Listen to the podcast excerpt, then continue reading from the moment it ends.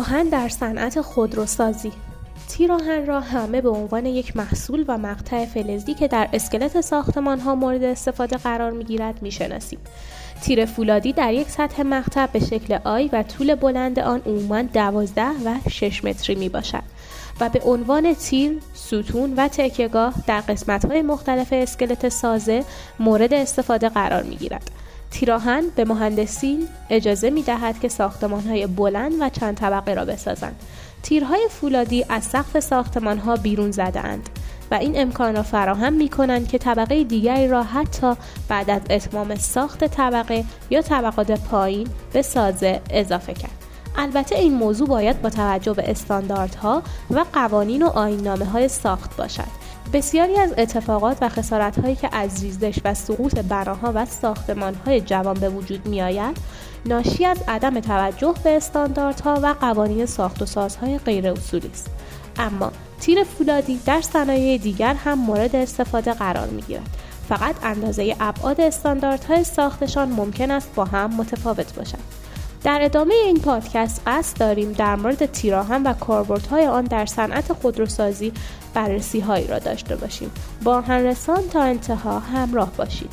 تیراهن و کاربردهای آن در بازار آهنالات تیراهنی که رایشتر است و کاربردش بیشتر است را در بازار با نام تیراهن آی یا تیراهن معمولی می‌شناسند. استاندارد اروپایی آن در ایران بسیار رایج است و با نام اختصاری IPE مشخص می شود اما تیراهن معمولی که با استاندارد چین و روسیه ساخته شده در ایران نیز خرید و فروش می شود و با علامت اختصاری INP معرفی می شود. تفاوت این دو استاندارد در خصوصیات فنی و مکانیکی آنها می باشد. تیراهن هاش که با علامت اختصاری IPB میشناسنش به دلیل اینکه سطح مقطعی به شکل اچ دارد به این نام معروف شده است برخی آن را تیراهن بالپهن یا عریض نیز مینامند تیراهن هاش دالای بالهایی برابر با سایز جان است. کاربرد آهن در خودروسازی آهن و فولاد به دلیل استحکام و مقاومت بالایی که دارند مقروم به صرفه هستند و قابلیت بازیافت دارند به همین علت از جایگاه ویژه‌ای در صنعت حمل و نقل برخوردار هستند.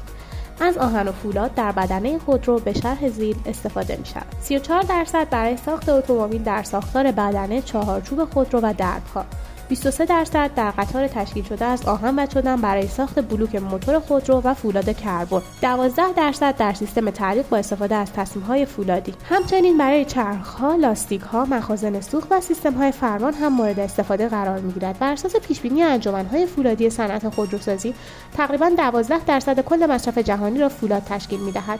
کمپانی آرسنال میتال یکی از تولید کنندگان جدید فولاد مورد استفاده در ساختار خودرو است که در سال 2014 به تنهایی 16 درصد از بازار قیمت ورق سیاه فولادی را در دنیا به خود اختصاص داده است همچنین بر اساس اعلام سازمان بینالمللی تولید کنندگان وسایل نقلیه موتوری 95 میلیون دستگاه خودرو در سال 2018 تولید شده که به طور متوسط هر وسیله نقلیه 900 گرم فولاد را استفاده می کنه. از جمله کاربردهای آهن در صنایع می توان به بدنه هواپیما، کشتیها، کانتینرها، واگنها، پلها، مراکز سوخت، انواع بنادر و غیره اشاره کرد.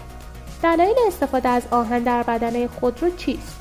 به دلیل استحکام و مقاومت بالای بدنه خودرو وزن مناسب دسترسی آسان و قابلیت بازیافت. رنگ پذیری قابلیت تعمیر و هزینه مناسب تعمیرات. انعطاف پذیری و شکل پذیری.